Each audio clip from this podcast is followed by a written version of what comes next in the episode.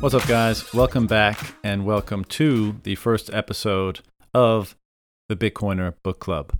So, I was reading The Sovereign Individual recently, very popular book in the Bitcoin space. Um, I had put off reading it for a long while, I guess, and had finally come around to it and was pretty blown away by uh, the book in general and how, you know, I've always been very interested in understanding how history unfolds, you know, basically why the world looks like the way it looks today and what were the factors in our history that led it to to uh, being the way that it is. And uh, of course, there's many books out there that are great at helping to contextualize or put a framework over understanding the world and how uh, it evolves and how civilization and culture evolves. But I found this one to be particularly um, impactful. You know, it really, really had an impact on my perspective and how I see things uh, unfolding. And again, it brought together a lot of kind of disparate thoughts that I had had, but I'd never had them coalesce in a way that was as clear as uh, is presented in this book. So I know that's been the case for a lot of Bitcoiners as well, and I thought it would be fun just to uh, bring a bunch of them together and have a chat about it. So I uh, reached out on Twitter, asked if anyone wanted to uh, review the book with me, have a chat about it, and I got a bunch of DMs back. And to try to make this both, you know, relevant and entertaining for people who've read the book, as well as perhaps um, people who haven't, and given them a, a, way to understand the book, maybe without reading it, or just provide some, you know, maybe even just kind of tickle their interest before they get into the book. Um, I wanted it to be a little bit more than a general conversation, so I asked that you know if if you just kind of want to talk about it, then maybe wait for another book. But if you really, if it was really impactful for you and you were willing to kind of do a bit of work, take some notes on it, draw on those notes during the course of the discussion, and tease out some of the insights that you found most beneficial, then you know you'd be welcome to uh, to join the conversation. So we got about five or six Bitcoiners who uh, fit that description, and uh, we had a really good time just talking about this book and uh, what we all felt about it and how it influenced um, our respective ways of thinking on uh, on the world and on Bitcoin and on history and on culture, society, etc. So uh, this is going to be a bi-weekly thing now, the Bitcoiner Book Club. If you're interested in any of the books that uh, we, we're, we're going to cover, and I'll post on Twitter when it's been decided, then definitely hit me up, send me a DM, let me know that you want to be involved, and uh, we'll, we'll see what we can do. But we're going to do one every other week and we're going to do a bunch of the popular books in the space and then hopefully throw in a few curveballs as well and just uh, have a fun time talking about these books that uh, have been extremely influential in uh, many of our thinking. As always, if you've got any feedback or ideas on how we can make this thing better, definitely hit me up and let me know. And without further ado, let's get on to episode one of the Bitcoiner Book Club discussing a classic work, The Sovereign Individual. So, gents, thank you for joining me for the inaugural episode of the Bitcoiner Book Club. Today, we are going to be discussing a seminal work in the Bitcoin space. One is that the one that is often recommended, and one that I have to admit I was late to uh, reading. Only just finished it recently, and that is the Sovereign Individual. Um, from my perspective, what I thought was interesting about this book was it provided a kind of unified context through which a kind of a unified context to interpret the evolution of history. And I think a lot of us probably looked at the disparate individual characteristics of history, whether it be information technology or, or obviously with Bitcoin or the changes in weaponry or you know whatever lens we looked through before. But at least for me, it was all kind of disparate, and this really helped bring it all together and put a cherry on the top for a way to interpret how things change. And it actually ended up giving me kind of a sense of peace about how everything is unfolding. Um, and it's worth noting that this was written in 97, 98, I believe. And much of what it uh, referred to and predicted, I think we're seeing in many different manifestations in culture around the world today. I think that's part of the reason why it's so interesting and that it's so prescient and that its predictive power has been so accurate. So I thought this would be a great book to start uh, this Bitcoiner Book Club sort of podcast. And uh, I thank you guys all for being here. And uh, why don't we just go around? You guys can do a brief introduction at whatever you know level uh, you're comfortable with, and then maybe just uh, give your your two cents about the book, and then we'll dive into the specifics. Blake, why don't you get us kicked off? Yeah, great. So uh, nice to meet you all. Uh, you know, you know, I've been Bitcoiner for a while. Um, got into it uh, a while back, um, not as early as I would have liked. Um, but I kind of felt what uh, was in this book was already kind of happening. I obviously, 2008 was very impactful for me, um, and starting to understand the Reserve, uh, Federal Reserve and supporting Ron Paul. Uh, just felt like a, a plea, maybe not be the right word, but just like a serf where you know felt uncontrol, not don't have any power and control. Uh, obviously, Bitcoin came along and I just got it, so it was it was nice to have understand the problem and then and then uh, find the solution. Um, you know, the the sovereign individual for me is a great book because it takes a you know 10,000 year view of of history and it really becomes obvious to me how impactful cryptocurrency or obviously bitcoin is going to be in that uh, the change that's happening um, to society in, in a positive way um, so the biggest theme for me in the book was the return on violence um, which is the idea that if you were to rob somebody, you know, what are the returns you can get versus the risk? You know, you being killed versus you being able to take that asset. And I start to think through, you know, almost all of history and think what and how it would have been changed if Bitcoin was around. So Columbus invading the Aztec Empire and stealing their gold. If they were able to put it on a, a treasure uh, hardware wallet and be able to email it to a friend, uh, you know, in North America or vice versa, like that would change history uh, and the return on violence. So I'm not explaining the return on violence correctly. Again, it's it's just the the idea that you can be able to extract resources with violence and then uh, the risk reward uh, on that. And so that to me is the main theme of the book uh, and is the easiest to follow throughout history, but it has also never been explained um, with any real kind of logic where you're looking at a business case for invading another country and you could say we can get their gold or breaking into someone's home. Uh, and then you look at the technology advances for defense and offense, being able to protect yourself with a gun, I think was a big one. Uh, and just kind of look through that lens through history, and you can see that over the last, let's say, 5,000 years, that it's been trending towards um, personal uh, or individual um, ability to protect yourself the return on violence has, been being removed. And so you can think about you know being a knight or, or being a samurai warrior you'd be able to go into a town you're well armored you're well trained and you'd be able to you know take advantage advantage of the whole village. Well with a gun nowadays you can't do that. Uh, you know an untrained villager has a gun and can protect him or herself uh, so I guess that'd be the main theme that I picked up from that, and uh, it's very exciting to think about where we're at in terms of that because Bitcoin just really uh, changes that return on uh, violence uh, and just totally changes that where there's no way that you can know how much somebody has, but also chances are we'll never be able to get it from them. So um, that's a very, very powerful thing to move forward on. Again, if you start going through the examples of throughout history, what if um, uh, you know Germany didn't have the ability to get gold from the Jews or invade France? So uh, that that to me is the main theme. Yeah, nice. And actually, I uh, at the beginning I was going to for people who haven't read the book, I was going to give the author's uh, synopsis of the theme of this book, just so we have an overarching umbrella of what this, this, you know, what the book was kind of about. So, Chris, I'll hit you next, but I'm going to read this first. And so the authors say.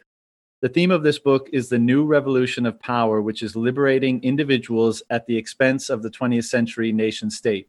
Innovations that alter the logic of violence in unprecedented ways are transforming the boundaries within which the future must lie. If our deductions are correct, you stand at the threshold of the most sweeping revolution in history. Faster than all but a few er, faster than all but a few now imagine, microprocessing will subvert and destroy the nation state, creating new forms of social organization in the process. This will be far from an easy transformation. Our desire is to help you take advantage of the opportunities of the new age and avoid being destroyed by its impact. If only half of what we expect to see happens, you face change of a magnitude with few precedents in history. Goosebumps, baby. All right, Chris, uh, why don't you give us your take? Oh man, how am I supposed to follow that up? um, so I'm Chris Porter. Uh, I've heard about Bitcoin in 2013 and was dumb enough to not do anything about it.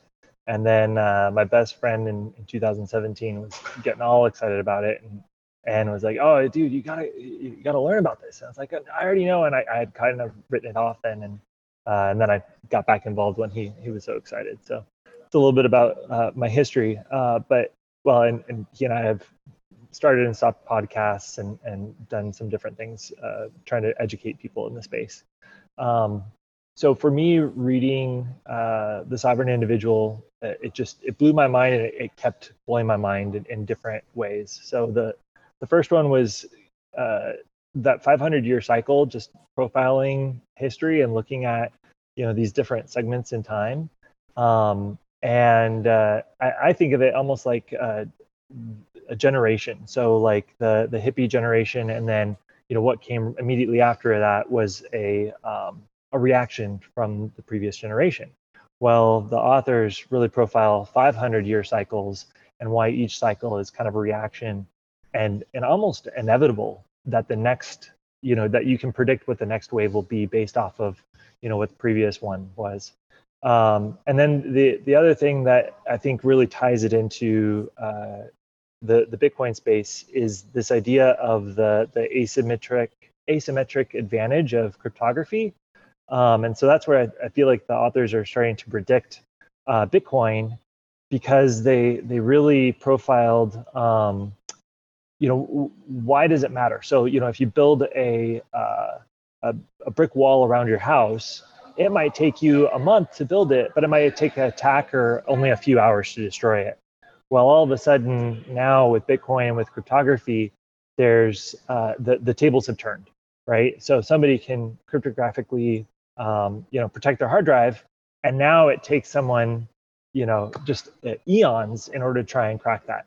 And so uh, now this the scale of violence um, has has really shifted, and you know, for that individual, um, they can they can protect themselves against potentially nation states. Right.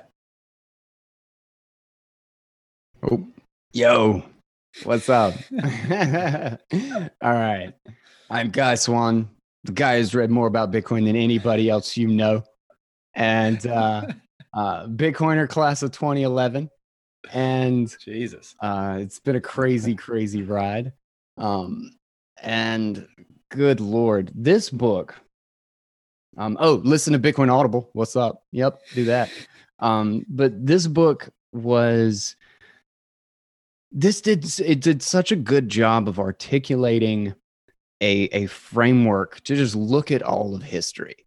Um, and I think one thing that it did uh, particularly well was to look back prior to the nation state with an objective lens to to not take like our political baggage of like what we think of as like loyalty to the state and like politicians and like bureaucracy, like what we think of as normal today.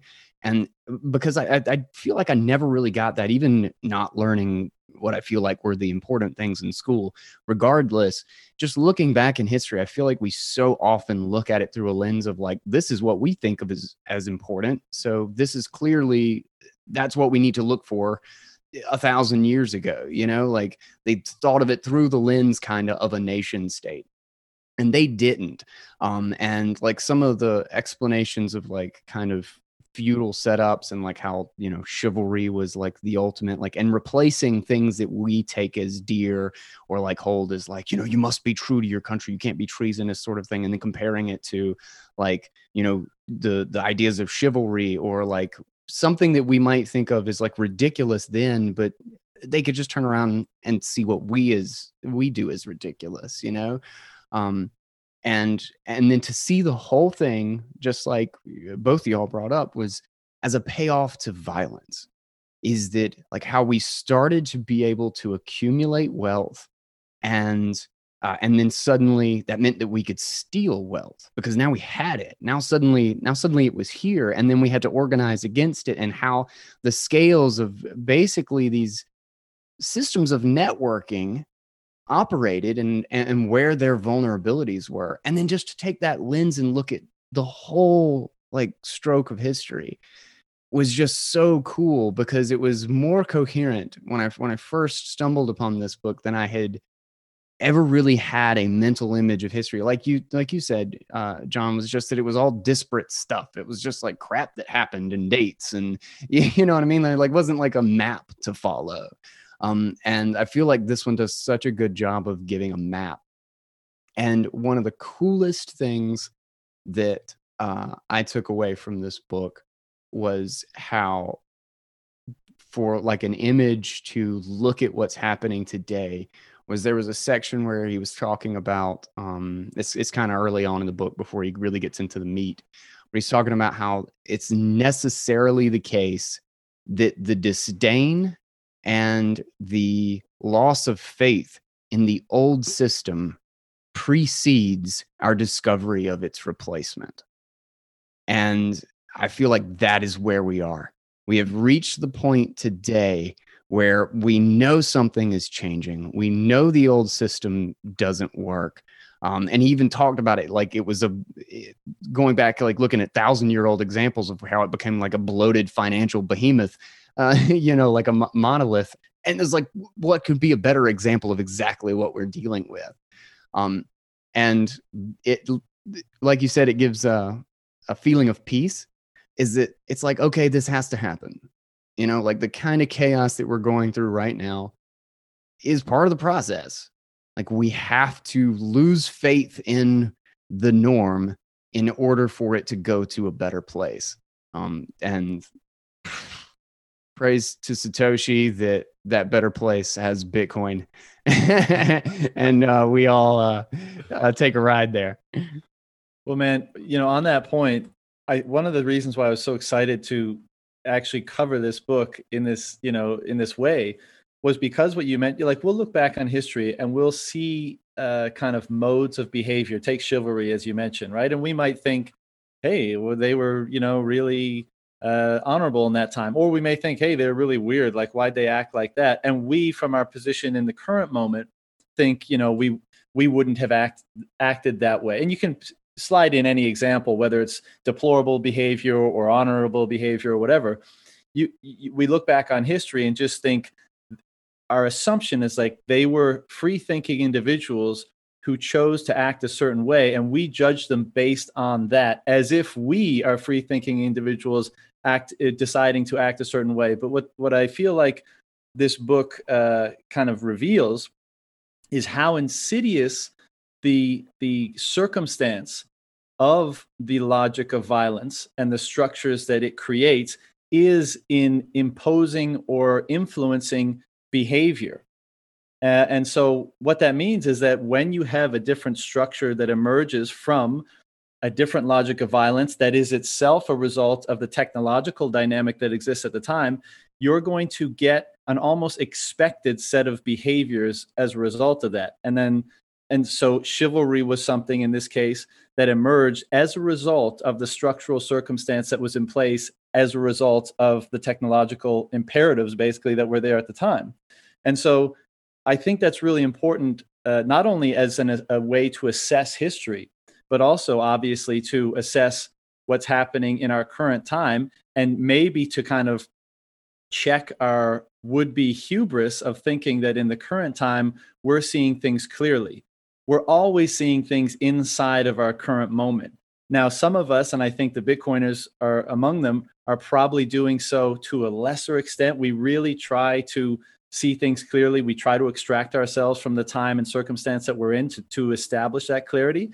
But of course, I think to do that completely is impossible because we're all, you know, both victims and beneficiaries of this this circumstance and the structure that has been created by the dynamics that they detail in this book which is why it's so interesting and juicy because it it, it it's it affects almost everything from the social political economic moral individual behavioral all that kind of stuff uh, which we're going to get into but i uh, i'll pass it on to sovereign hodlonaut for uh, an intro yeah, thanks, John. Uh, I guess I'm the only uh, non here today, so I'll try not to dox myself too much. Uh, but I'm in Austin, Texas, and um, I've been a Bitcoiner since I guess 2017. But I had my first touch point with Bitcoin in 2012. and then a couple more touch points in 2013, 2014, which usually is the case for most of us. Um, I first was introduced to the sovereign individual when I was at a Bitcoin conference here in Texas and ran into Parker Lewis. And uh, one of his colleagues was reading the book, and I started talking about my ideas about Bitcoin, why I got into Bitcoin, and you know he mentioned, "Oh, so you ascribe to the sovereign individual?" And I said, "Sure, that sounds cool." now I had to read the book, right? Um, but you know, initially when I got into Bitcoin, uh, I came about it through really liberty movement and um, trying to find ways to uh, reduce the amount of war in the world. Um, coming from the military, uh, got out of the military in the 2010s, and um, you know, I was really just looking for a way to uh, reduce the amount of conflict and war in the world because I'd seen, you know, what the war machine is capable of, and I did not like it. Right, so you know, I tried voting. I tried, you know, getting involved in the Ron Paul campaign. I tried a number of things like that, and really couldn't find any answers. Um, but really, when I dug into Bitcoin, I started to see, you know, some of the the logic of the disintermediation of violence that is mentioned in the sovereign individual. And so, after reading the book, you know, it really just opened my eyes to, you know, a lot of this dynamic that you're talking about has happened throughout history and um, it spurred me to read some other books, uh, such as you know Hoppe. Uh, read um, the um, uh, Democracy, the God That Failed, and his Private Law Society mm. talks, and it's gold tie into this sovereign individual idea. Um, so yeah, I mean, really, the main thing that I got out of the book was just that the disintermediation of violence.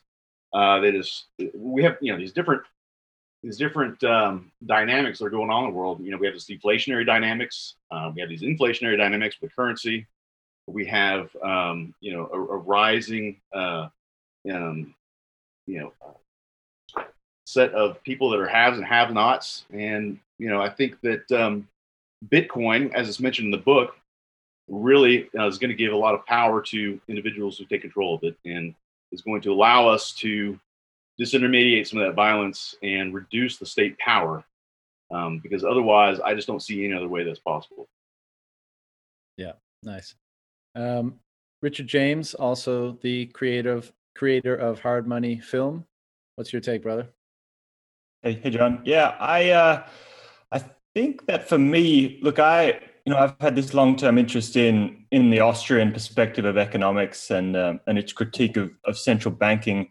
Um, and I think the the thinker who's influenced me more than anyone is probably Murray Rothbard, um, and his analysis of the state and the state's monopoly on violence. And I've his his proposal that humans could operate in a society without a state, without a monopolist on violence. I've found, and Sovereign Hodlonaut, you mentioned Hoppe, he sort of um, has a similar take on things that private be they companies, insurance providers, or whatnot, could um, you know could provide those protection services, police or military, that uh, the state usually provides, uh, and they they put forward the argument that it's really a matter of if, if enough people believed in this libertarian ideal or this this kind of cap, anarcho-capital ideal, we'd be able to put it into place.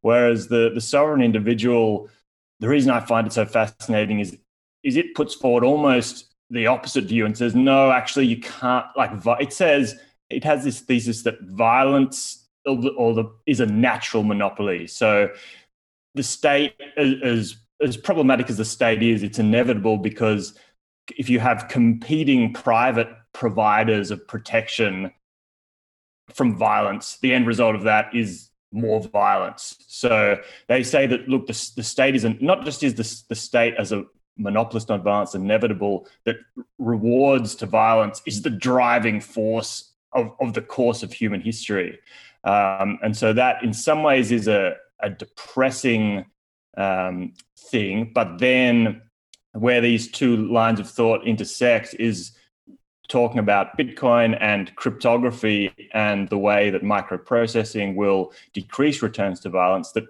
what we're seeing now is is a seismic shift, and for the first time, possibly since the agricultural revolution, we're seeing this change in the dynamic where the returns to violence are decreasing. Uh, and that's definitely a um, cause for, for us to hope for a better world.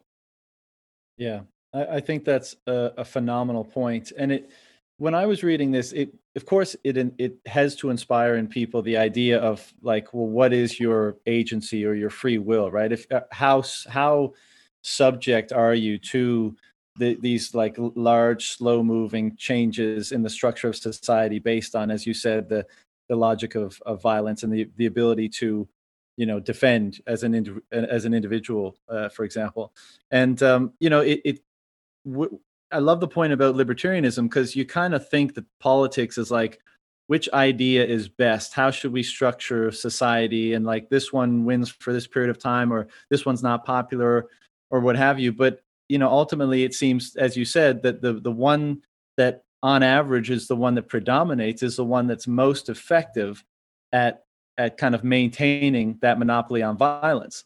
And you, you know you could even look at it from the form of the kind of de- democratic capitalist societies and the more you know the, the, the, socialist or communist societies that have, might have been seen in a more brutal or negative light in in the past. And you might think well maybe there's still a small degree of choice. And you know we picked you know the, the right one one there. But as you all know in the book it it outlines why the democratic capitalist you know form of organization was more effective at, at basically generating what was required to exact or maintain a monopoly on violence because it, it, it, basically had a larger pool of capital to draw from because the, the, the economic structure was more toward capitalism, which generated more wealth. But the democratic structure of governance allowed that wealth to be siphoned off in near limitless amounts, and that could be turned into the, me- the mechanisms of power, i.e., military might, et cetera. And so it's it really begs the question to what degree are, are we just subject to the evolution of technology is that kind of the only thing that determines the structure that we have in society and as a result the behaviors that each individual kind of uh, acts within them I think that actually sums up the book very well. Um, you know, as you're looking back through history and you're understanding what kind of technologies are going to lead to what type of perspectives and what type of actions. Um, you know, we like to believe that we are all morally, you know, just and we're gonna we're gonna be doing the right thing. But you know, the the game, the dynamics, and the risk reward is very much going to always play into that. Uh, and when you have the ability to steal, uh, you know, millions of dollars of gold that's just sitting right in front of you and no one will ever notice, you know, a lot of people are going to take that opportunity. Um, are they going to raise an army and go invade uh, you know another country uh, maybe not but i think that's that's where this technology is so important is because it changes the economic incentives. And you know being in business i've always thought about a return on investment you know is how is this going to impact me? What's return on investment going to be? But there's one you know i don't want to say one level above it but one level above it which is the return on return on violence. And i think that's something that's always been playing out throughout history. We've just lived in a very peaceful time at least i have in the United States, where I've never really had to think about the return on violence and what's the reward and, and, and things of that nature. I've always worked in a capitalist economy where I had to trade with somebody else. I've never had to think about, okay, if I train myself to go invade this other area, I can extract more resources, more gold, and things of that nature. So I think, you know, the ability, I, I think that structure and that technology creates, in a lot of ways, the game that we're playing or frames the game that we're playing and for the first time, well, I shouldn't say for the first time ever, but in the last 200 years, you can say that the game has changed and we're entering, we have entered a capitalistic society where we're trading with each other a lot more and we can protect each other's property rights. Well, Bitcoin will take that to the nth degree where it, you don't have a lot, have to have a lot of resources to protect yourself. You might not even have to have a gun or maybe a gun, but um, you're going to be able to protect yourself with a lot less resources because again, you can email this resource or this particular savings technology to anyone in the world. And so it's a game of hopscotch as opposed to I can see you have a gold bar, I'm going to take it from you. I can see you have a toy, I'm going to take it from you. I can see you have these resources, we're going to come in and take it for from you. And if you start to compare the return on violence compared to other products, other savings technologies, other value assets, you know, you can see that this is just light years above and beyond any other valuable asset, right? Again, any almost any other asset, somebody's home, you can just break into their home and potentially take it from them, depending on the laws of that area. Uh, and so that's that's really is going to change and is changing that that dynamic. And I think uh, we've seen that dynamic change because of just property rights in the United States. But you know, moving forward, where you don't need a government to take care of your property rights, and you don't need a police force to necessarily do that, becomes much more on the individual level, the sovereign individual, and then you can see uh, that changing the game and making the world a lot more peaceful for a lot less of an expense. Yeah, one of I'm going to uh, read this short passage from the book just so that anyone who's been listening so far that hasn't really been following along with the kind of genesis or a good example of of the thesis of this book i'm going to read a passage and it's this farming so when we went from hunter gatherers to agriculture and farming farming created stationary capital on an extensive scale raising the payoff from violence and dramatically increasing the challenge of protecting assets.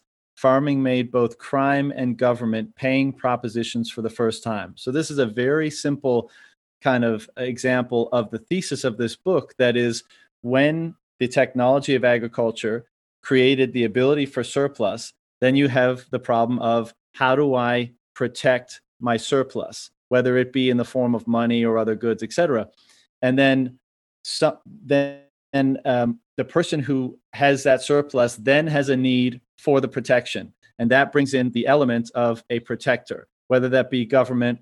And that also brings in the element of crime as in there's something to steal. So that's what the thesis of this book is getting at is that process keeps playing out on different scales as a result of the evolution of technology. I just wanted to get that in there for anyone who wasn't really getting the thesis of the book yet.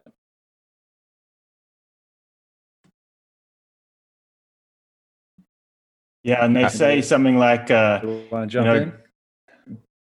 government protection government is a protection service but it's also almost by definition a protection racket. Um, so okay perhaps it provides a necessary service but um, it almost inevitably charges way too much um, for the service that it provides that it would never um, if it had to compete on a free market um, it, it, it would never be able to compete No, yeah, yeah, absolutely. And and what's what's funny about that is, um, uh, kind of back to the question uh, prior was that you were talking about how it seems like we're just totally dependent on technology. Um, like that is actually something that I I pretty strongly got from the book. And what's funny is that like as somebody who like went through a big shift from being like kind of I guess I guess I was like my political persuasion was all over the place for a little while there, but I did have a very nationalistic, like love the flag sort of thing going on in high school. Um, and I went through a huge political shift and like kind of became a stark libertarian uh, at the end of college and shortly thereafter. Um, and that was kind of my lens for a long time was that just like we keep choosing the wrong political thing. That you know like that here's one that's good and here's one that sucks. And you know when you think about the incentives it kind of fits you know like it it seems like it's right that the incentives would be far better in a libertarian society. But when you when you turn that around and think about the feasibility of it with in an environment where it just pays so much to be violent you realize that it is a it is it is genuinely a a technological problem of how do you make how do you change that payoff? How do you change how much someone can get from being a terrible person. And mm-hmm. what's beautiful about bitcoin is that that's kind of at the heart of how the whole thing works. And when you start applying that to the whole world we'll do that in just a second but just think about like the internals of like the the game theory and the and the thinking. To see the world so clearly to be able to make something like bitcoin is to literally turn someone's desire to cheat or desire to profit and um, earn into a force for cooperation Like that is that is how the the mining and incentive structure of Bitcoin works. Is that you are rewarded for playing along, you are you are punished for trying to go against. Um, and I always thought that was one of the most fascinating things about like the Bitcoin game theory. And it and it truly does. Like when you start to turn around and realize that uh, when you can guarantee or well guarantee when you can uh, secure property and value in a way that's completely at the the discretion of the per of the owner they are just truly 100% the one in control of it. And that doesn't mean that you can't beat them over the head and be like give it to me. That but just the fact that there is no authority there is no institution that says yes if you need it we'll give it to you but that they are the owner that that is something unique in the world. And that's kind of crazy to think about that it really isn't something that we have in any other space. Um, and uh, you mentioned that um, we suck at going back in history and standing in someone else's shoes. You know, we always see it from our mental default, our values, our political system, blah, blah, blah. You know, we look back a thousand years in history and we're just miserable at standing in their shoes and their worldview and saying, what does it look like over there? Um, uh, but that Bitcoiners do this a little bit.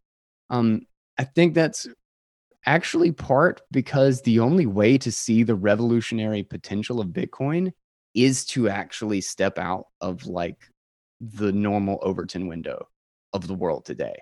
Is like you kind of have to step away from it and look at it as like a whole thing. And you have to kind of recognize that dynamic of power and violence. And then you're like, wow, Bitcoin really does change this. But if you stay within it, Bitcoin's just an app, you know? It's just a thing on your phone that you could use, but I could use my bank. You know, like without that framework, um, which makes it a huge barrier to understanding Bitcoin, I feel like. But without that framework, you just really can't see what really makes it different. And I feel like this book does such a good job of laying out the framework. And then if you take that and, you know, put it on like a pair of glasses and look at Bitcoin, you're like, holy shit, this is going to change everything. Well, I have to use this quote because of what you, the, the the analogy that you just used. But they say in the book, the sovereign individuals have undergone the political equivalent of laser surgery. They will be seeing 2020. that was a good one. And and on that seeing 2020, I think you know I like to look at it through the inevitability of this happening. And I think back to Guy's point, if you're looking at it as an app, and if you're looking at it compared to PayPal. And if you're looking at it compared to these newer technologies that are relatively new within the last 20, 30 years, maybe, you know, you know, really in the last five years or 10 years that we've had these apps to be able to do these things, then you might not understand it. But if you go back 20 years and you go through the last recession and the last money printing, um, and you start to look at that, all right, it makes a little bit more sense. But if you go back 5,000 years and start to ask questions about what if, you know, different social groups had this technology and had this power, how would that have changed the economic of violence? And would that particular group of people started that war to take those resources away from someone? And so the longer timeline that you look back on, the clearer it becomes that this, at least to me, is inevitable just from that standpoint, uh, as well as taking a monetary understanding of that as well, where almost all fiat currencies fail. And so you have something that you know is completely changing the return on uh, of violence and return on investment of that violence, which you know you start to ask the question like, what if what if there was no reward to violence anymore?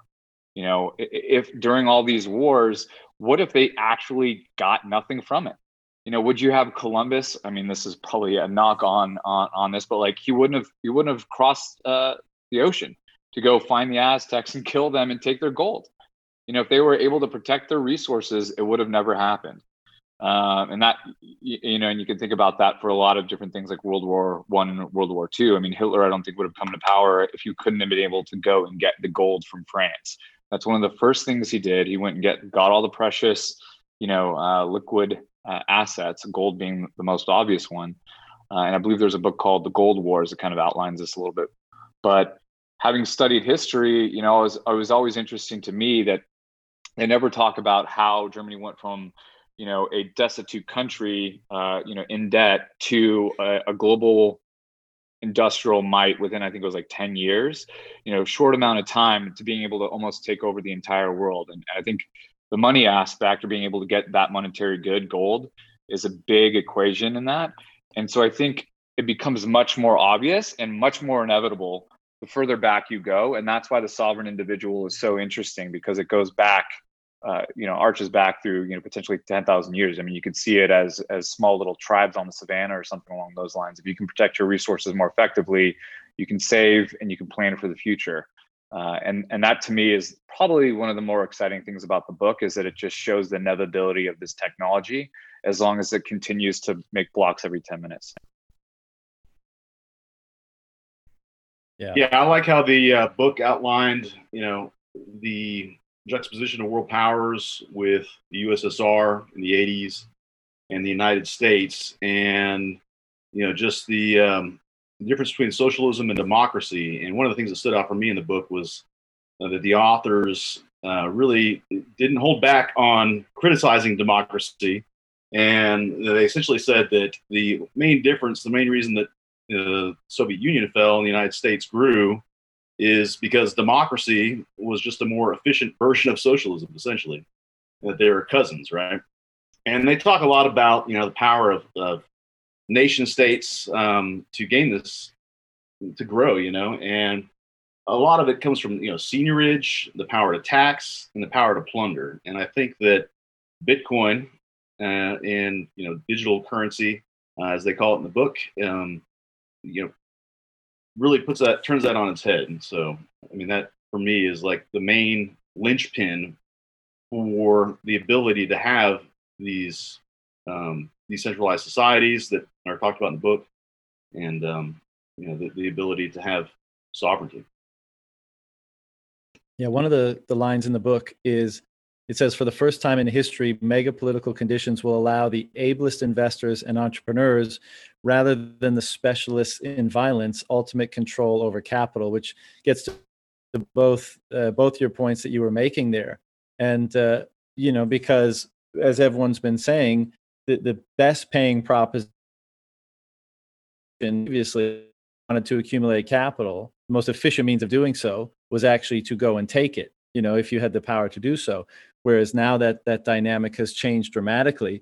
And you know it all of this gets to the point of you know another quote from the book is collapse is what happens when a centralized control system no long is no longer worth what it costs. And that's what i think bitcoin and to a lesser extent the cyber economy as it were uh, is doing. It's it's basically implicitly saying wait what am i paying for again? Like wait what is the value of the services you're providing me state nation nation state country whatever and it, people are as people's behavior just kind of intuitively and automatically changes to adapt to the different incentive structure that the cyber economy provides and they're they're they're becoming they, just wake up one day and say oh i could live anywhere and, and and work and derive income or i could you know i can protect my my own wealth via something like bitcoin or i could do this i could do that. All that frames the question wait why am i paying 40% to the state. You know why? And and the what they decide is I'm paying way too much for what I'm getting, and that's a big thesis of the book as well. Is that you know the, the state was a paying proposition for a while. It made sense. It delivered you know a certain degree of value to the people who accepted that proposition. Now, because of the changing technological dynamic, it's not anymore, and more and more people are waking up to that, and they're adjusting their behavior accordingly. Well, and mm. to carry on with that that point, uh, you know, the authors mentioned that uh, the government will start to have to compete with other people for the services that the government currently offers. You know, so in my head, I, I think of, you know, uh, so Bitcoin solves the tragedy of the commons, right?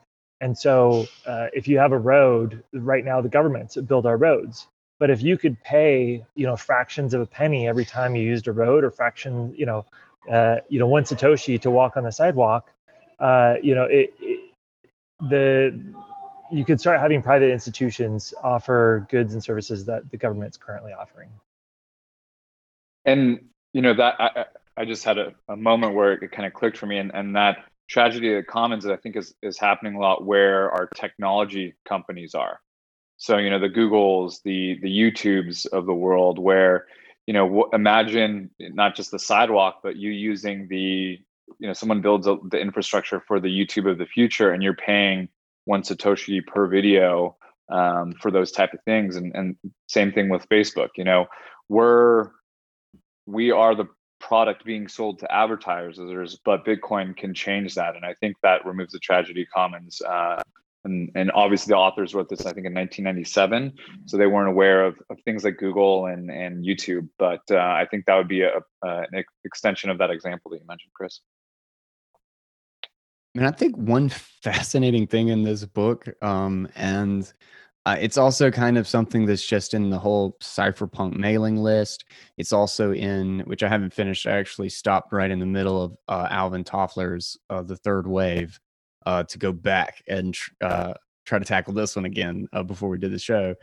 Um, but it, it's like present throughout all of this and like the third wave was even back like that was in like 81 or something if i'm not mistaken. Um but throughout this like whole two decade period where people were slowly realizing how much you know microprocessing as as it's usually referred to then uh, was going to change the world almost invariably like the people who really saw its potential will just talk about independent digital money as if it was already a thing. Like they're just like, this is clearly going to be here. No idea what the hell it's going to look like, but it's going to be there. And when that is there and a government is literally not in charge of it, it's going to change everything. And the cypherpunks talked about this. They, you know, they were trying to build it for 15 years, like 20 years.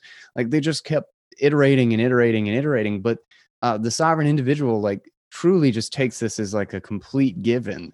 And I just loved it how they talk about it. And this is, you know, this whole decade before Bitcoin existed. Like they don't really know if they, they can solve that problem, but he's just like, yeah, you know, somebody's gonna solve it. It's just gonna happen. And this is what the world will look like after that. And it's so funny to be on the same time span, like like we're like almost the same number of years after Bitcoin as this was written before Bitcoin. Like we are like getting like right there. Um, and it's so funny to see that that and the social networks and kind of the breaking up of that that joint narrative of the world um, and moving into the online space and then watching everybody's different ways of thinking about the world suddenly clash without this news as their intermediary like everybody's just like bumping into each other and it's like holy crap we're a lot different and i might hate you for a bunch of stupid reasons. Um, but that as more and more of our world goes digital, as more of our value in particular goes digital, that the less violence will be the director of the world because it's just not. And you know, when I'm arguing with somebody in, in the digital space, like violence isn't what determines how things move forward. It just it is it is slowly becoming less and less relevant. We are clearly moving to something that is global. We are clearly moving to something where it's just it's just obviously so different but it's just it's just it's insane to be in the middle of it it's absolutely insane to just be in the middle of this and know how big of a shift we truly are going through um just the whole basis like the, the book opens on the fact that like when you're in the middle of it it's funny that nobody ever sees it. And that's what I feel like. I feel like, holy shit, we are living through the absolute most insane time with the most insane level of change that is potentially for anybody alive today. And so many people just like have no idea that it's happening. It's just like not even it's not even on their radar. And just I don't know the the, the whole. Or even worse, you're amazing. screaming at the top of your lungs to pay attention, and no one does. There's the other aspect where you're just like, no, here, here, I'll, I'll, I'll spend all day with you. Here's the book. I'll give you the book. I'll give you the book. You know, and then no follow up questions. You're just like, okay, all right, I guess they'll they'll spend two hundred dollars or something. Touch. Guy, just to pick up on that. Oh, sorry. No, go ahead, Richard. Go ahead. You to pick up on that point where you're talking about how these authors predict predict independent uh, cryptographic money like ten years before Bitcoin came around. Uh, you know, they have this section where they talk about the death of seigniorage, like the end of this era where governments are able to rent seek and make profit by having control of the money supply. And what I find amazing is that not only do they predict this the emergence of this independent cyber money, they also pick up on Bitcoin's main value proposition 10 years before Bitcoin even existed. So they have they say um, you know governments um, will not only lose their power to tax, they'll they're also destined to lose the power of compulsion over money. This this new digital gold standard will be impossible to counterfeit. Like they're talking about a digital gold standard, so they're not getting distracted by changes in payment systems or whatever. Like they're picking, yeah. So that's what I find amazing is, um, you know, we it took us ten years of arguing about Bitcoin to to get to this point where we understand what what Bitcoin's proposition is, and they'd already figured that out ten years before it even existed. Yeah, that's hilarious to think about. Like if you explain the block size uh, trade offs to them uh, in 20 minutes, they'd be like, "Oh yeah, yeah, keep that shit small." like, they just be like, "Oh no, duh, absolutely." yeah, I mean, just, just, to add to that, that um, section on cyber cash, they say this new digital form of money is destined to play a pivotal role in cyber commerce. It will consist of encrypted sequences of multi hundred digit prime numbers, unique, anonymous, and verifiable. This money will accommodate the largest transactions. It will also be divisible into the tiniest fraction of value. It will be tradable at a keystroke in a multi trillion dollar wholesale market without borders. I mean, that's crazy as fuck. it's ridiculous. Like the book is so characteristic of stuff like that but that passage in particular i'm sure stood out to all of us. But what i find funny is that like they just they were just like yeah of course of course that's going to be a thing. Whereas like i think a lot of us eh, at least in the conversations i've had like we were we were a bit you know wowed by the fact that Bitcoin was able to kind of sneak in the back door and get its footing uh, and get enough of a footing so that it wasn't easily, you know, squashed in the early days. And I'm almost surprised they didn't spend any time on that, thinking like, well, if if it is such a a, um, a game changer in terms of of the state's power dynamic, like they didn't explore at all what the state's response might be to it in terms of trying to to squash it or sideline or, or what have you. Now maybe that's just because they they just knew that this there's no stop on the tide and this was going to happen by crook, hook or by crook. Uh, but I, I just that made me smile when they didn't devote any time to that portion of it.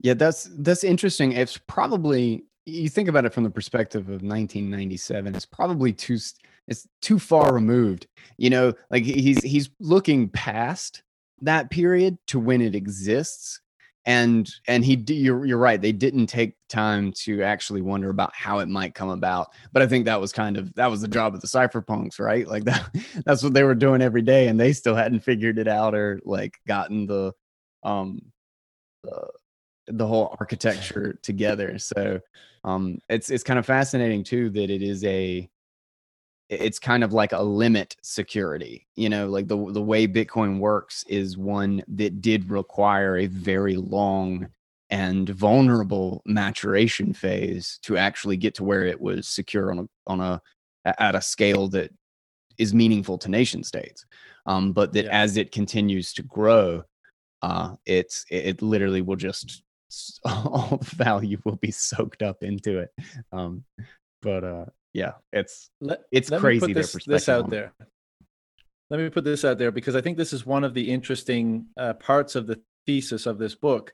And it says that the growing importance of technology in shaping the logic of violence has led to an acceleration of history, leaving each successive transition with less adaptive time than ever before. So, what it's suggesting is that we, we've been exploring how technology kind of always determines the mega political circumstance, but that the technology is becoming with each sequential kind of large change even more important and impactful in shaping the structure of the the, the, the prevailing circumstance.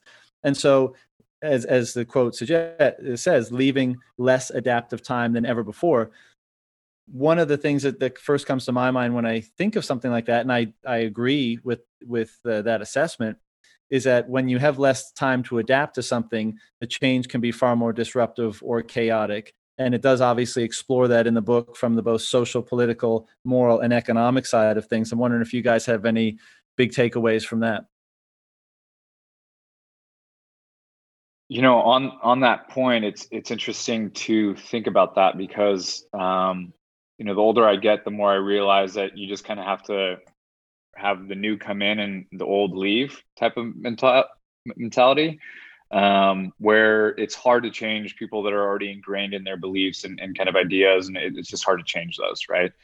Um, and i think for the first time ever we're having something move so quickly that we have to be adaptable within our own generation's paradigm. So you know when a sword came along it, it, it slowly made its way throughout society over generations uh, and I think I think that's an interesting point that this is going to happen so fast that we have to be conscious and adaptable and have a growth mindset and be willing to learn and, and dive into, into the rabbit hole.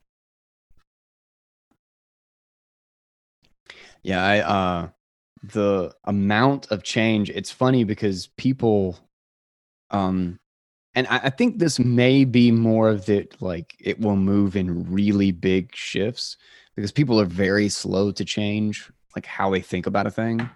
Um, and when things are changing so rapidly, it's easy to kind of accept or live with a small contradiction. So it's like, okay, my worldview doesn't quite fit, but I'll just kind of like erase this part or just like try to isolate it over here and not like include it in my worldview. Um, and we'll just we'll just kind of keep doing that. But that slowly the stuff that's pushed under the rug and tr- is trying to be ignored just becomes so massive you know it just becomes this giant thing that's living in the house with you all the time until the pressure is so great that everybody just freaks out and and you have this like kind of conscious shift in society um and obviously it, it gets attached to riots and uh, institutions fail bankruptcies like it ends up being kind of the culmination of so much that kind of brews all at the same time. Um, and that uh, uh, but it, that it's inevitable you know like we're going through a transition and it's kind of the nature i guess kind of the final the the point that i wanted to lead to was that i don't know if are, are we going to reach a point where this slows down at all you know like it, it feels like as every iteration, like, are we just kind of lagging behind permanently uh, at this point? Because technology is changing so fast and the new iterations of technology are speeding up the the previous scale or the previous like acceleration of being able to test new things or come up with new ideas or talk and share share uh, current ideas. It's moving so fast that I can't decide if we're just in an exponential curve that just goes to and, and kind of the imagination of the authors in this book. They just kind of say, like, you know, post year 2000, we just don't really know what the hell the world's going to look like. It's just obvious it's going to be hugely different. And there are so many people who have given so many, like, laying out the trends. Danny Hillis does this really great. He has a, a video on YouTube where he goes back kind of a billion years and he just looks at this as this giant trend of uh, change that's happening and the acceleration of change. And I just can't decide if we're going to like, if this is going to be an S curve and we're going to get like a break for a century or two before moving into some other wave. Or is this, does this ever end? I don't know. Do we ever catch up as people to figuring out what the hell the world is? Or do, do, are we just kind of just being drugged behind this thing, like tied ropes around our ankles and we're just like along for the ride? yeah, I think our evolutionary hindbrains are having trouble catching up. I think you see that with a lot of the cognitive dissonance in the world today. I mean, we went from you know hunter-gatherer tribes uh, that were you know very um, pressed for, for familial genetics and ensuring that you know our offspring survived to you know being in larger groups that were part of Dunbar's number, you know, less, a little less than 150 or so. Yeah, being you know nation states, um, and you know that, that still we still have that kind of um, selfish gene mentality where you know a lot of the nation state um, programming is to you know fight for your team right? And fight for your genetics kind of thing. And i think that we'll continue to see you know some cognitive dissonance on that into the future. But um, you know we with each new generation i think they're going to adapt to that a little bit differently right? Well and to to talk to your point a little bit more john i think the the alignment of incentives. So after reading the book, it just made me constantly see uh, events, current events, past events through the lens of uh, the incentive structure. And so, one of the points the, the book brings up is uh, Coase's law, which I'd never heard of before. Uh, it states that companies expand until the cost of performing a transaction inside the firm exceeds the cost of performing it outside.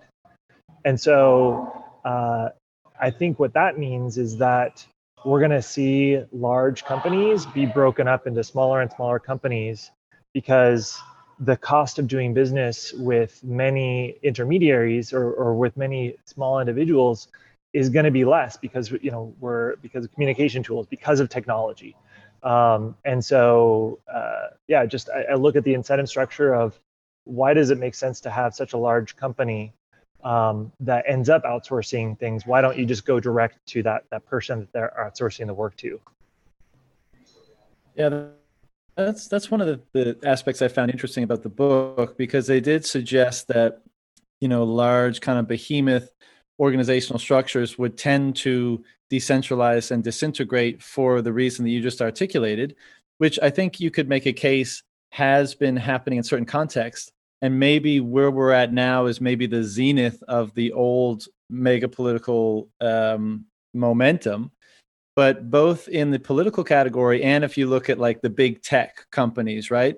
They've gotten so so big rather than disintegrate over the intervening 20 20 years. Do you guys have any kind of insights on why you think that is the case? Um I uh, actually just read a piece on the show um like a week or two ago uh called it was Schelling Points, Network Effects, and Lindy um, and it's just talking about like communication protocols languages um, uh, like the, one of the great examples and i always love this one was vhs and betamax uh, you know a, a, a dvd or a, uh, a blu-ray and hd hd dvd like that sort of thing like those those standards competitions in history. Um, and why some of them like like all these network giants Google, uh, Facebook, Twitter, like the social media things, the reason they end up seeming like monopolies um, is because communication protocols don't actually follow the same market dynamics as a normal good or product would. Like you would think, like in a normal market, it's like okay well i have a product you have a product and and they compete and like things are free flowing and you want open competition and this is also true when you're trying to find a communication protocol to like lock in on but necessarily the market is actually a consequence of having a communication protocol you have to be using the same means of communication. You have to be using the same way to connect to each other and speaking with the same language and the same rules in order to establish a market for competition. Um, and therein lies a reason why so many of these networks become monopolistic. But to uh, Chris's point, is that they still are actually succumbing to the fact that they're getting so big and so bloated that they're not sustainable. They grow so fast and they get that monopoly on these networks but as centralized companies they can't keep up and, and you can see it. Like there are cracks all over the place.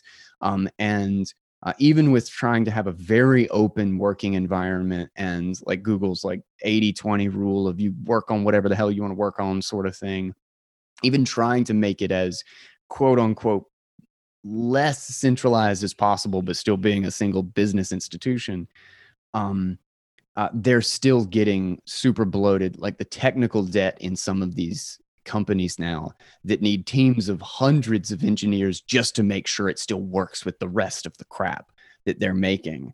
Um, uh, ultimately, the end of that article was just talking about how open source like moves slower and more gradually, but in the end, it will always end up with the better, more sustainable product. And that slowly and surely like we'll step through all of these communication protocols or improvements in these communication protocols until we find a way to sustain them in an open source manner. And i, I truly think if you kind of look at the trends of the digital world I think that's pretty much true. I, th- I think that's a fair assessment that you look more and more into the future, we'll find the open source alternative. And it's the only thing that makes sense for that communication layer.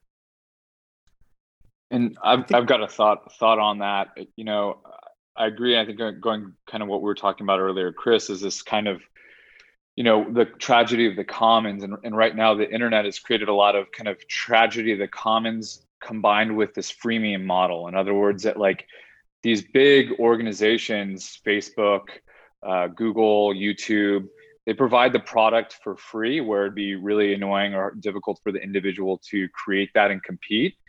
They hook you in and then they charge you something on the back end or upsell you or uh, sell your eyeballs to an advertising platform. And I think that's where the, you know, uh, Nick Szabo's uh, micropayments kind of model really comes in because how much better would your viewing experience be if it was aligned with what you actually wanted to see and could pay for in, in a not expensive way as opposed to you're throwing a middleman in there for advertising? And that's kind of what ex- excites me the most because I, i'm just going to speak for myself is like i get distracted more than i ever want to with facebook and instagram and what if there was a product that was built and we were paying for that was much better aligned and, and similar with youtube with a lot of the cancel culture that's going on right now i mean I love to watch you guys, guys, guy. I love to watch your stuff on, you know, podcasts and whatnot. And I'd love to, to, you know, pay for a little, like, be a better aligned with it, where you know the, the content that I'm watching is is just much more aligned. And, you know, obviously I donate, but because uh, it's great stuff. But the, the the thing is, is that you want to align those interests, and that's kind of where I see the gap being. As kind of John was mentioning earlier, and you can see that there's a great TED talk called the freemium model, and a lot of organizations, tech organizations, give something away for free box.com, Dropbox.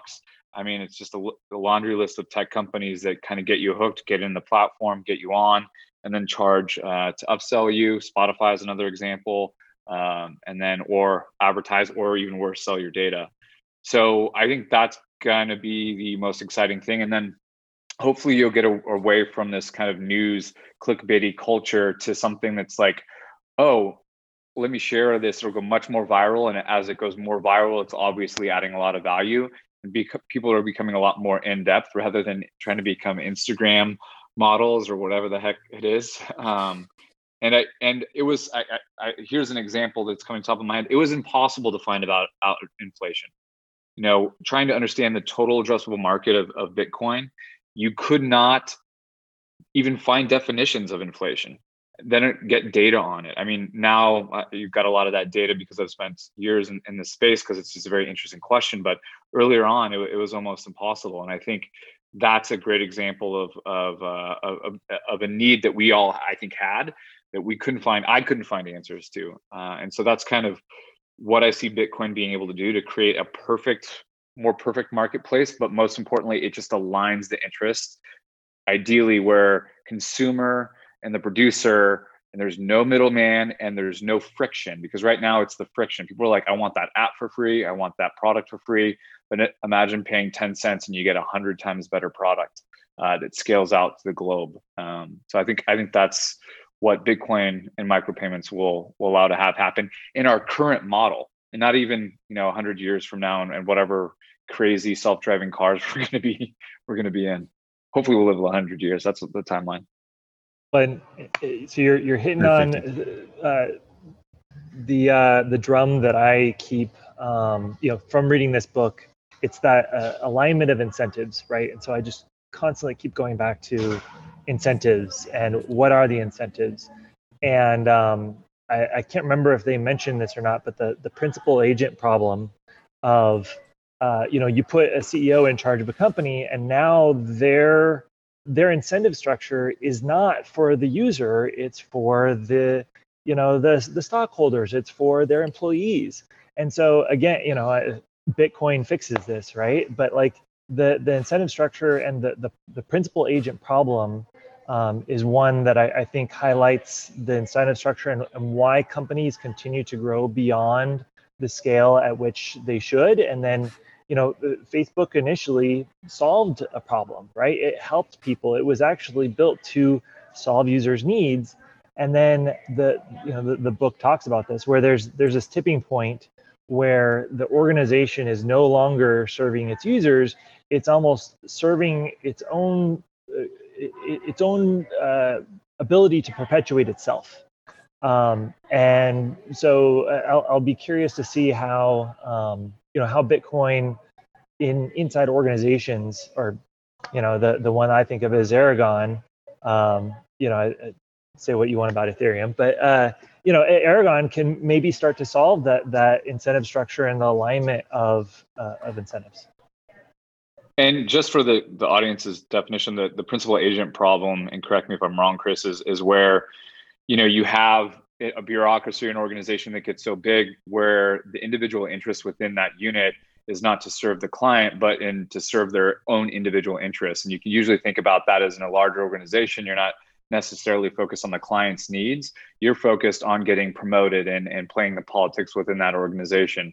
And so that's the biggest challenge within an organization, which can also be potentially solved by Bitcoin, where you can pay people per idea or and whatnot. It just aligns the interest much more effectively. So that's the is that correct, Chris? Yeah, yeah, right on. Two things on that topic that are great to read, just about that framing right there um, is uh, one is called For Fun and For Profit, and it's about the history of the open source movement. And then uh, the other one is uh, What's Really Driving the Cryptocurrency Phenomenon. And it's really about that contest between uh, satisfying the management hierarchy versus the new culture that existed in like the era of uh, microprocessing about uh, you know the internet and everything this open source culture of like wanting to just go at and solve the problem as quickly and as succinctly as they could solve it as that these two basic classes essentially found themselves at odds with each other. And the institution was no longer there to the engineers felt like they should be doing something than what the institution thought that they should be doing. And that that divergence has grown and that open source culture has fed on itself because it's one that's collectively just shares everything. And and it's exploded um, in the last couple of decades, in particular, and Bitcoin. Just just that alone, just having an open, independent money, um, I think itself is can double down that explosion. You know, the the thing we've been talking about is the acceleration of technology. That the new technology will feed on, will help speed up the iterations of the last. And Bitcoin's a perfect example open source, the one thing that open source always sucked at was organizing, getting funds, paying for things. And now we have an entirely new technology, an entirely new ecosystem, and a deflationary one at that, where just staying in the space and devoting yourself to it could have huge profit potential just in savings, like down the road. Um, it just it's it's one of those things that I feel like Bitcoin feeds on this this exact like contest between those two um, in a major way. Yeah. Um, on Marty Bent's podcast the other day, Ethan Vera was talking about something similar to that with regards to just open source development and you know the incentives of developers and um, you know really producing products that solve the needs of the people that are coming to you know develop those products. And um, you know, Alvin Toffler talked about prosumers and consumers, and you know, in the future we'd have more prosumer-oriented societies where you know, individuals who wanted to create something could be involved in the production process. And in the sovereign individual, they talk a little bit about uh, federal production lines run by independent contractors, and I just thought that was really interesting.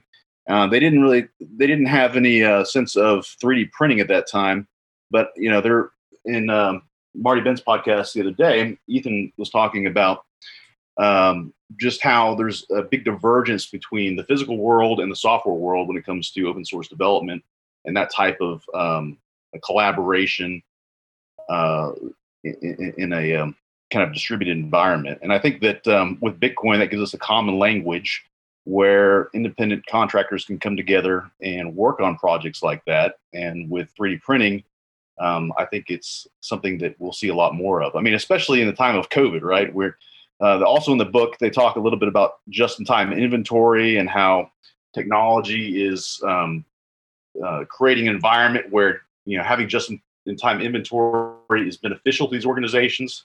Uh, but as we can see with COVID and with the um, uh, supply chain disruptions that we've had recently, that has become a huge issue.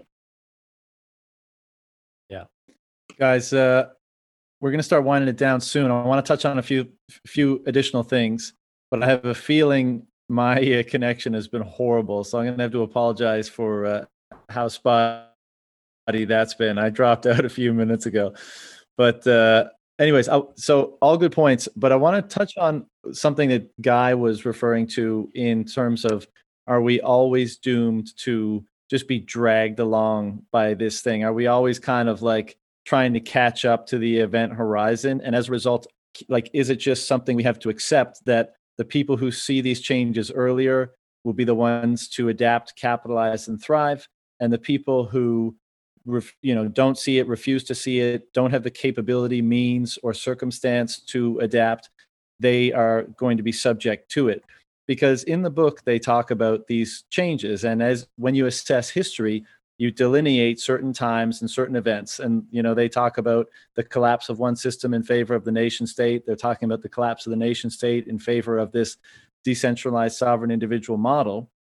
But will people notice it or will you just wake up one day and you'll be in another one? Kind of like the way fashion works. We look back at the 80s and we're like holy fuck people look ridiculous. But there was never like a point at which we can like it wasn't like oh 96 that changed. It just you get all these tiny tiny incremental changes over time until you wind up in a completely different situation. And the reason why i think that is is relevant is because today as they say political shifts, we're seeing the manifestations of the people who are are subject to the work the, the more negative aspects of this coming change. I think we talk about this as Bitcoiners. We see where this is going. And on the other side of it, we're excited about what's going to be there. A more peaceful, a more prosperous society, better forms of cooperation, more efficient, more pro- productive, etc. But a, a big group of people are, are experiencing the this change and this transition in a very negative way. And uh, I'm going to read a couple passage and then I'll, passages from the book. Then I'll open it up to a discussion about the kind of social and political negative effects of this larger change and if there's anything that can be done about it. Um, so, for one, it goes for this reason, it's to be expected that one or more nation states will undertake covert action to subvert the appeal of transients. And I had to um, say this this quote because someone brought up COVID. Travel could be effectively discouraged by biological warfare, such as the outbreak of a deadly epidemic. This could not only discourage the desire to travel, it could also give jurisdictions throughout the globe an excuse to seal their borders and limit immigration. I'm not suggesting that's the case with COVID, but these are the types of consider- considerations that we make. Um, it also says the political judgments seem less a response to the real world than a pseudo reality that the general public has constructed about phenomena beyond their direct knowledge. In the information age, it will be much less important that governments be large and powerful than it be honest. And uh, just one about uh, the social issues. Um, megapolitical transitions are never popular because they antiquate painstakingly acquired intellectual capital and confound established moral imperatives. They are not undertaken by popular demand, but in response to changes in the external conditions that alter the logic of violence in the local setting. Major transitions always involve a cultural revolution and usually entail clashes between adherents of the old and new values. So I think there's plenty examples of in our world today of you know the manifestations of this anxiety that's induced from this mega political change and i just get wanted to get, get you know your takes on uh, all of that. I think if, that it, you know one of the theses of the of the book is is that history speeds up like over time. Like if you look at um, you know the agricultural revolution played out over millennia, and then you've got the feudal revolution, the industrial revolution over centuries, and now with this information revolution, it's actually happening fast enough that an individual who can predict the future or at least predict the trends in which we're heading can set themselves up to profit from that within their own lifetime. Um, so I think to your, your point before, it is it is possible for what the, they call these people, these sovereign individuals, to, to set yourself up to benefit from these changes. But that then the other side of that coin is that generally people are conservative. That's the point they make. So that you are going to have a fallout from this. Um, a lot of the changes they predict aren't necessarily good. They they say that um, one thing they predict is an, an increase in in inequality. That, that we're going to see a an, an amplification of these winner take all effects. Um, and you know they they make parallels to the fall of the Roman Empire, um, you know the transition to feudalism and things like that. So yeah, according to their thesis, this this kind of social unrest uh, and this reaction is playing out almost as they predicted.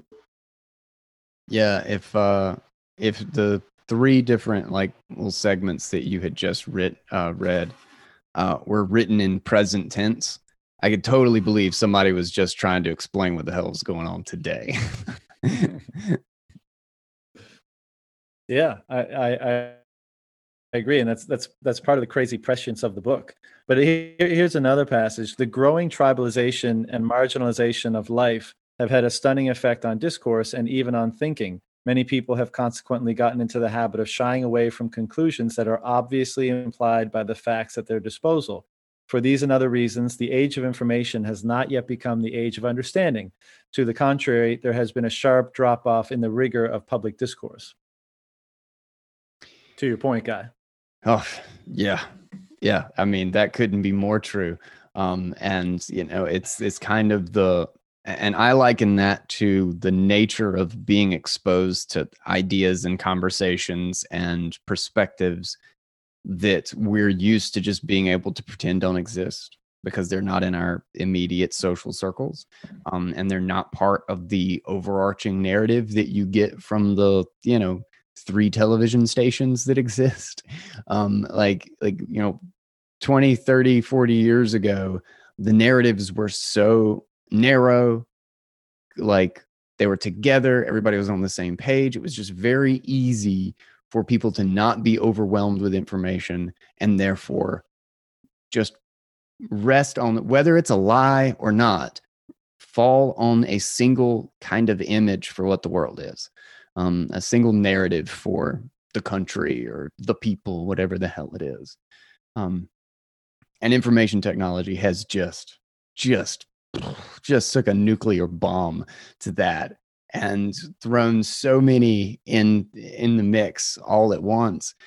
But what's funny is that because you can see the transition if you step back from it and particularly like with this book if you kind of look at this from the logic of violence and you just kind of see these huge dynamics if it's so weird to think about like yeah you, it probably is going to make inequality worse um, for a long time, maybe even.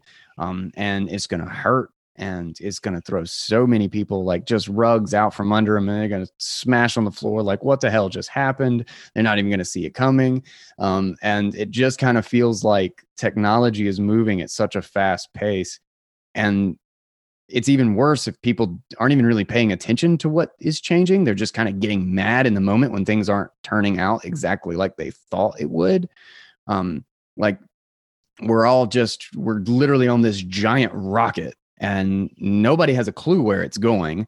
And a lot of people are fighting over the steering wheel. And you know the only there's only like five or six seats. And basically the bitcoiners have, are the ones that got that. There's only a handful of comfortable corners on this thing. And everybody else is literally just duct taped to the outside of it. And and it's just it's just going as blasting as hard as it can go. And we're just we're just here.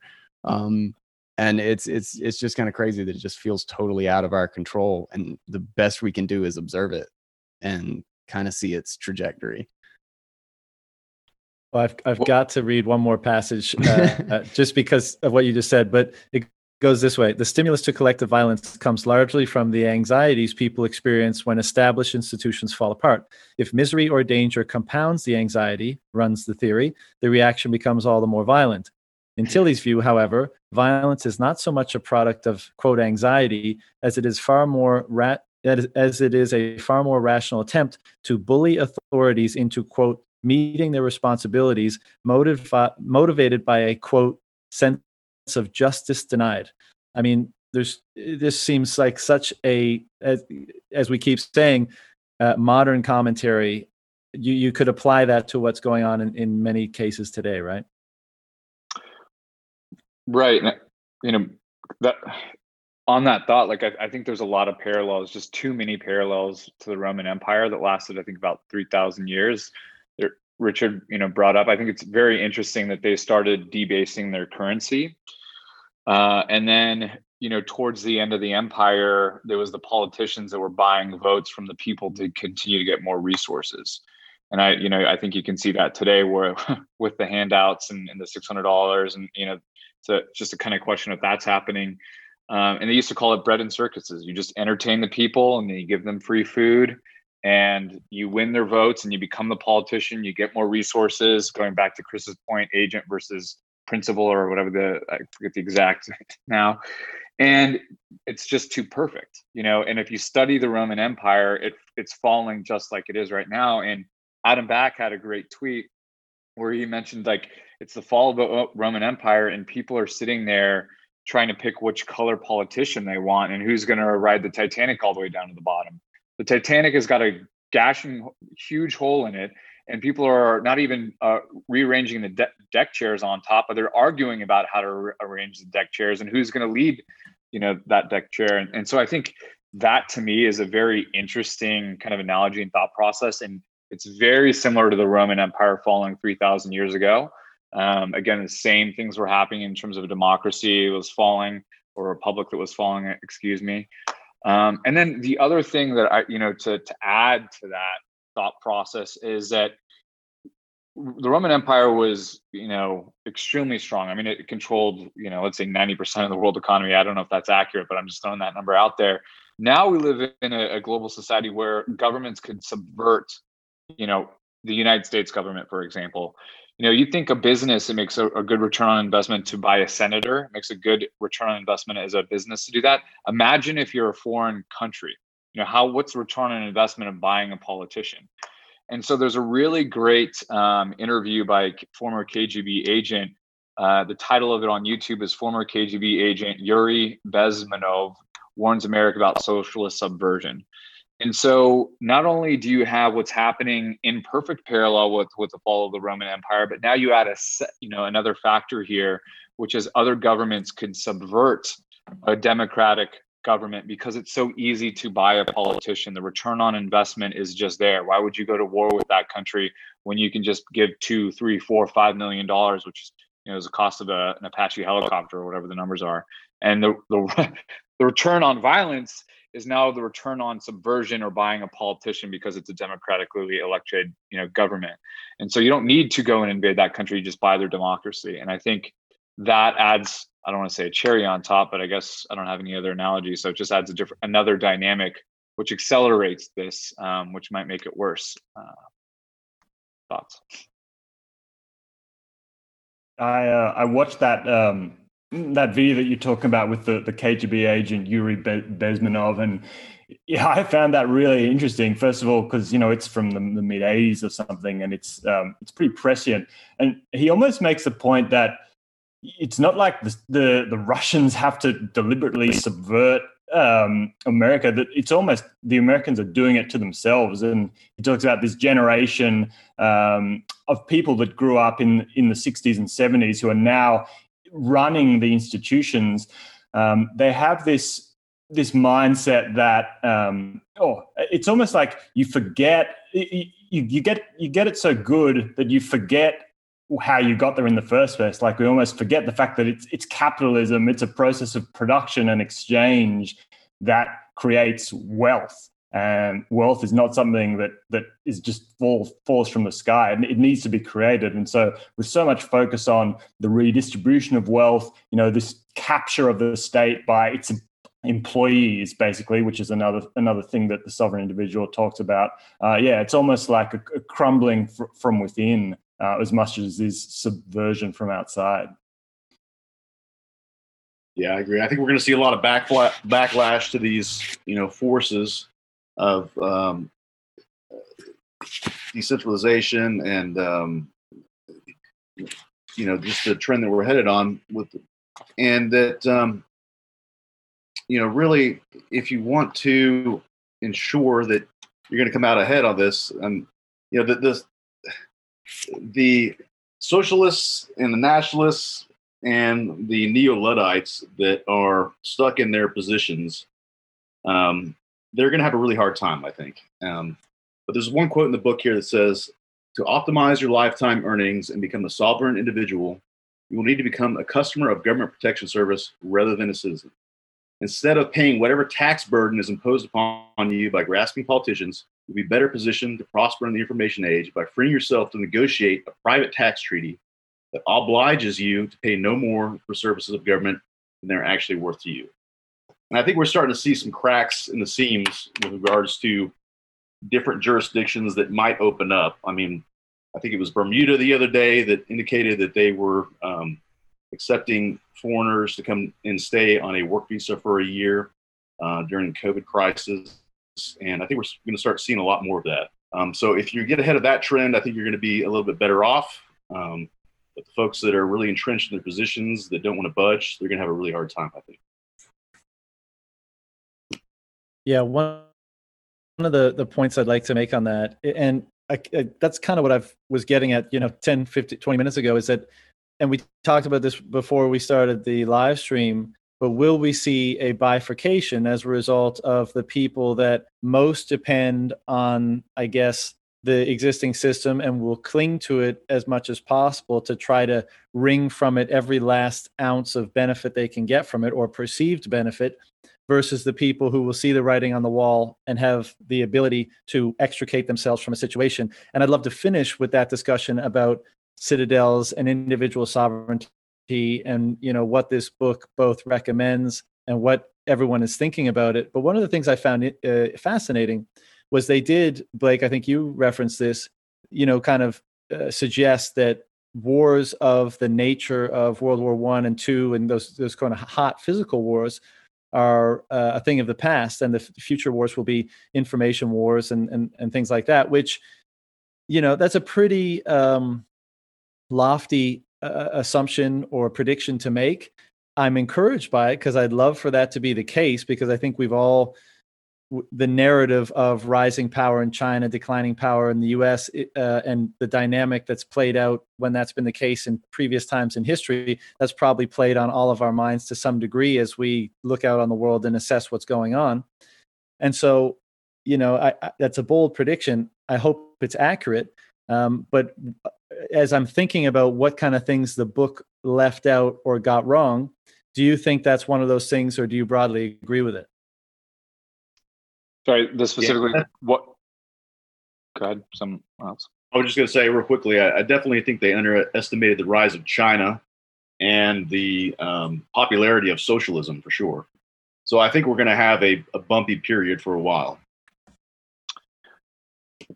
Well, it's interesting because I, you know, wrote down, I think the sovereign individual is the opposite of 1984. So I think there was you're going two directions, and there's only two directions. They're going in, you know, full monopoly on violence, and they're going to control and see into, you know, Google Alexa, Google Home, or you know whatnot, and they're going to be able to control everything.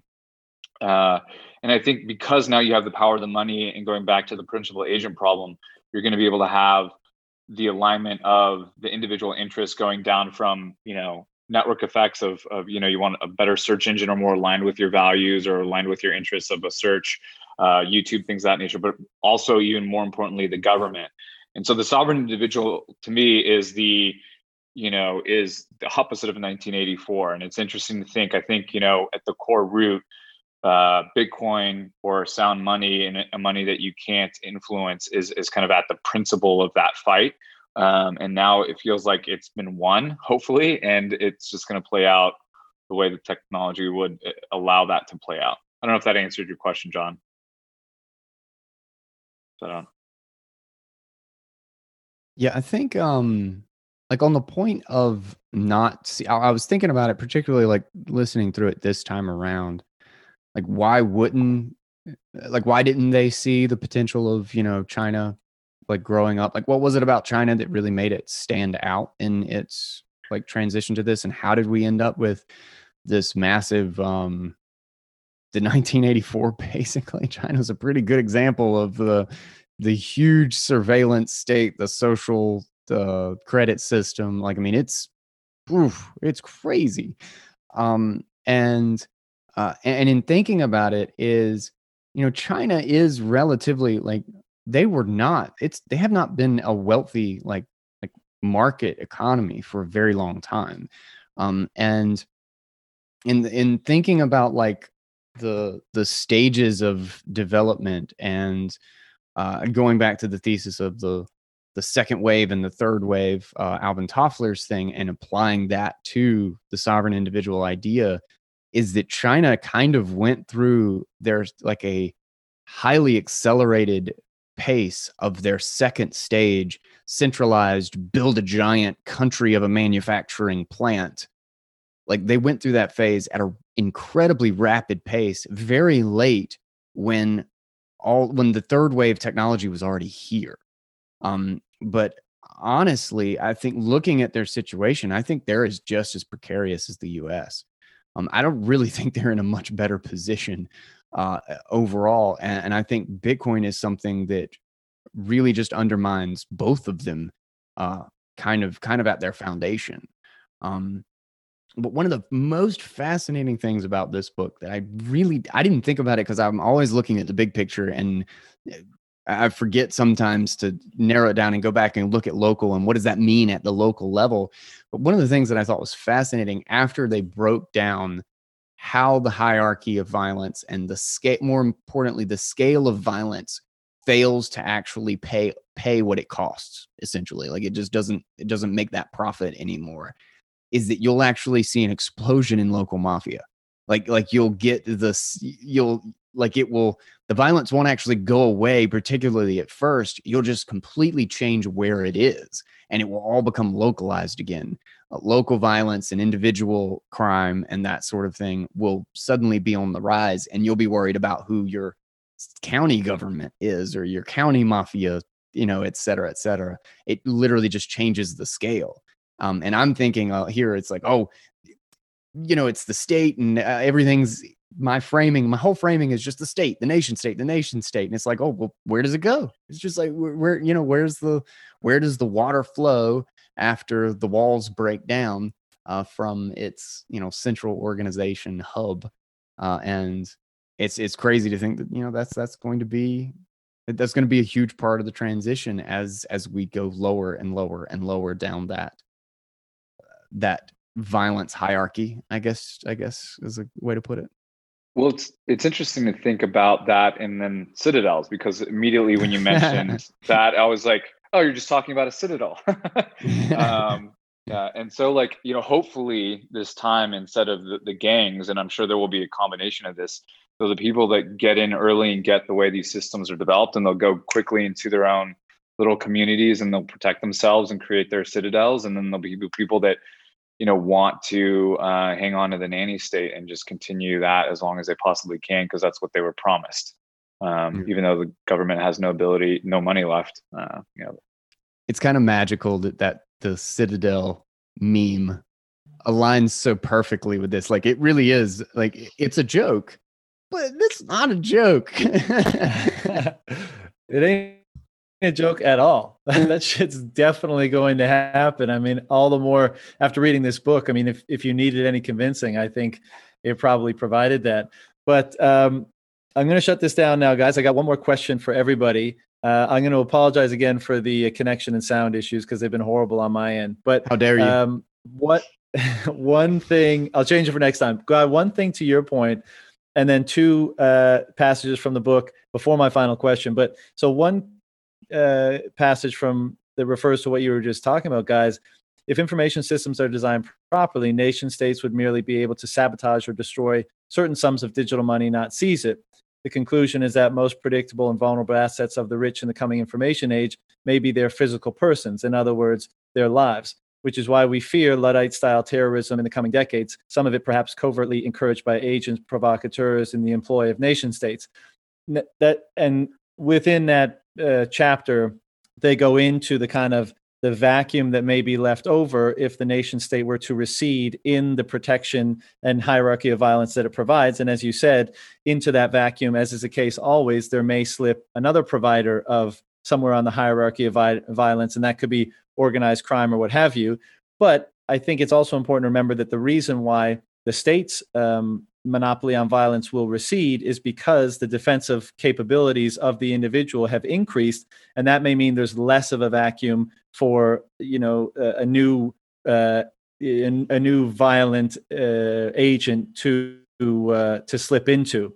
But the the, the two uh, two more things. So systems that work most effectively under the widest range of conditions depend for their resilience upon spontaneous order that accommodates novel possibilities. I'm including that just because that's a passage I like. The final passage is this The commercialization of sovereignty itself depends upon the willingness of hundreds of thousands of sovereign individuals and many millions of others to deploy their assets in the first bank of nowhere in order to secure immunity from direct compulsion. Those among the information elite will certainly be smart enough to recognize a good thing when they see one. And I wrote in my book notes, Bitcoiners. So my question to all of you guys is what does a sovereign individual do?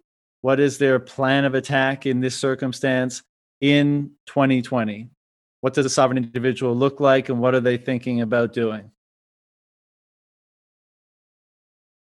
I want to say buying one, Bitcoin an answer. By buying Bitcoin. That's that better be part of it. I'll say one thing really quick before I actually answer the question was that I totally I could not know, I did not remember anywhere and somehow I didn't catch it either. But that bank of nowhere was in this book. That was a quote. Dang it. Yep. I'd, I, I'd been wondering where the heck I heard Bank of Nowhere. It's Um, awesome, right? Thinking of like for a while, like Bank of Nowhere, Bank of Everywhere. What is what is what works better for Bitcoin? Um, and I could have sworn I'd heard it somewhere, and it's been bouncing around my head for months and months and months. And you just you just finally cleared that up for me. So thank you. You're very welcome.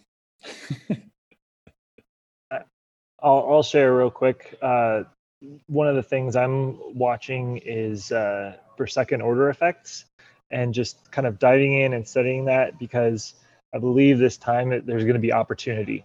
Um, whether it's buying real estate or whether it's buying businesses.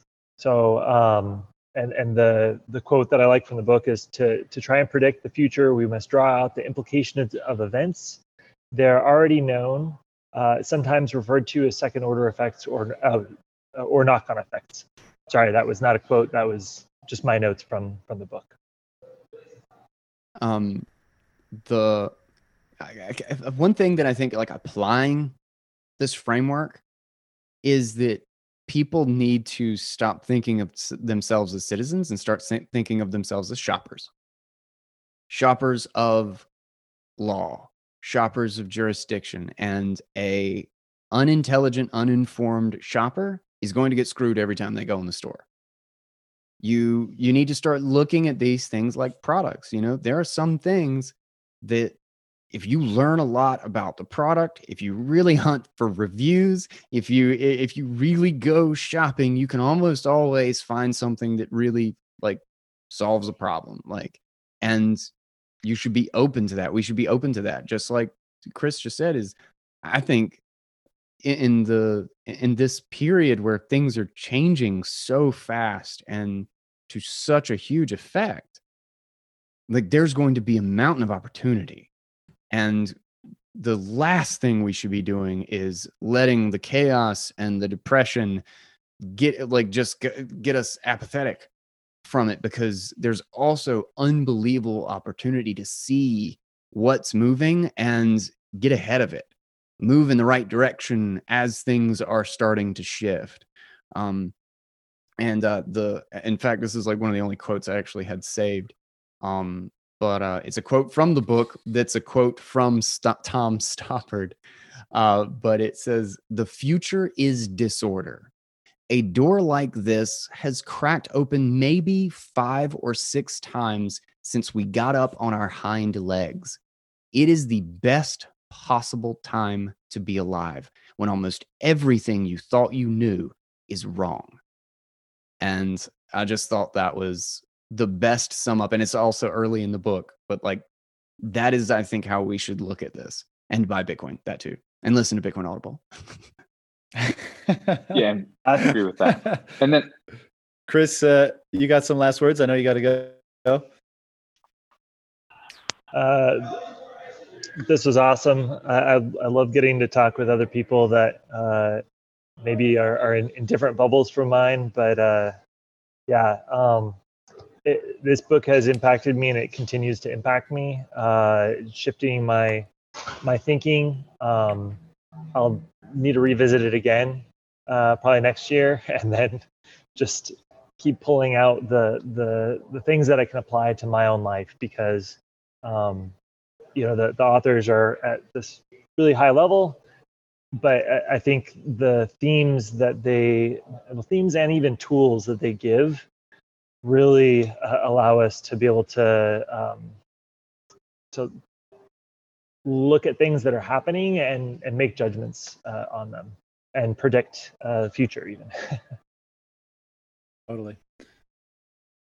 Yeah this well, thanks def- for joining us man. I know you got to duck out so uh appreciate your input. Yeah. Thanks guys. Later man. Thanks chris. Thanks chris. Yeah this is definitely one of those books that uh, deserves a re-listen. Like like mm. Or, or reread. I'm a, I'm a listener these days. Um but uh it's one that you can just uh, like every time like i'm always catching new things or something that like just seemed to be the middle of a paragraph that might not be important but that just kind of had his own gold nugget in there. Um but yeah uh, this is definitely one i'll be revisiting everyone ever so often. Yeah I think my last last word on the book would be that one of the things I find most inspiring about it is this idea that um, the progress of the information age is like the ultimate in providing equality of opportunity, and as um, capital, the value of capital transitions away from being physical to being intellectual or digital, it really levels the playing field for anyone in any part of the world with an internet connection um, to contribute and, and to monetize their skills. And so we we argue a lot about equality of opportunity versus equality of outcome. And I think um, you know we come to the conclusion that equality of outcome is a mirage and not that, that doesn't work. And so and the course of socialism has proved that. But I think that's that's an uplifting thing to think about is that the information age and the digital age is the equality of opportunity that, that we've all been hoping for. Great point. Yeah, I agree wholeheartedly. I mean, these are really interesting times. I mean, I think we have some great opportunities here. Uh, the number one thing that I would say is just take responsibility for yourself. You know, strengthen ties with family and your community. Make sure that you know where your food comes from. Learn to defend yourself and just ride the wave and try to take advantage of every opportunity that comes your way. Yeah, and for me, um, you know, what it takes to be a sovereign individual or transitioning into a more sovereign individual? I mean, the first answer is obviously Bitcoin. So um, if you you don't know that by now, you, you might want to get some. Um, but the the other thing is is the the community. Um, you know, I don't want to be left out of the citadel, so to speak. Um, you know, one one of the reasons is that I think it's just such a passionate, intelligent, growth oriented community. You know, I met Guy briefly, uh, didn't even recognize him at the 2019 Bitcoin conference, and the people there were so passionate and they wanted to change the world and they didn't care about making money. Um, I mean, they could they could actually define what money was, which is more than what most people could do. Um, but you asked them immediately what they were going to want to do in the next 10 years, and almost all the answers were around education and building a community um, and creating systems to help educate and help future generations. And you know that's what the Citadel, you know, would mean to me, and, and creating this uh, community as early as often as you can, because you know thinking 30 years down the road if this citadel thing is happening then we're creating a community and an educational system and building you know web 2.0 or 3.0 or 6.0 or whatever that that entails and we're doing it in to to help the people around us and i think that is a very exciting place. I think it was Satoshi that you know, or no, it was uh, Trace Mayer actually mentioned that the, he wanted to get it to the libertarians and he wanted to get it to that group of people because he knew that those are the people that cared about changing the world in a positive way and you know that resonated with me and i couldn't think of a better thing to do is start creating that community now and then be able to act on that community in the future with people that want to have the same goals, which is that financial independence to make the world a better place. And you know, I think there's a couple of stages of, of Bitcoiners. I think there's your early technology geek. You got your Austrian economics person, and then I think we're in the wave of the the growth minded, rapid learner. You know, uh, that's continuing to always educate themselves, ask questions that are curious, and are leveraging the internet for that. Podcasts, YouTube videos, the sovereign individual book. And i think you know looking at guy and, and john your podcast like that's what i see happening. And the people that can you know jump down the rabbit hole that's that's the real difference there. And i think for me that's what the the next stage of the sovereign individual is is just really creating that community um, with people that are like-minded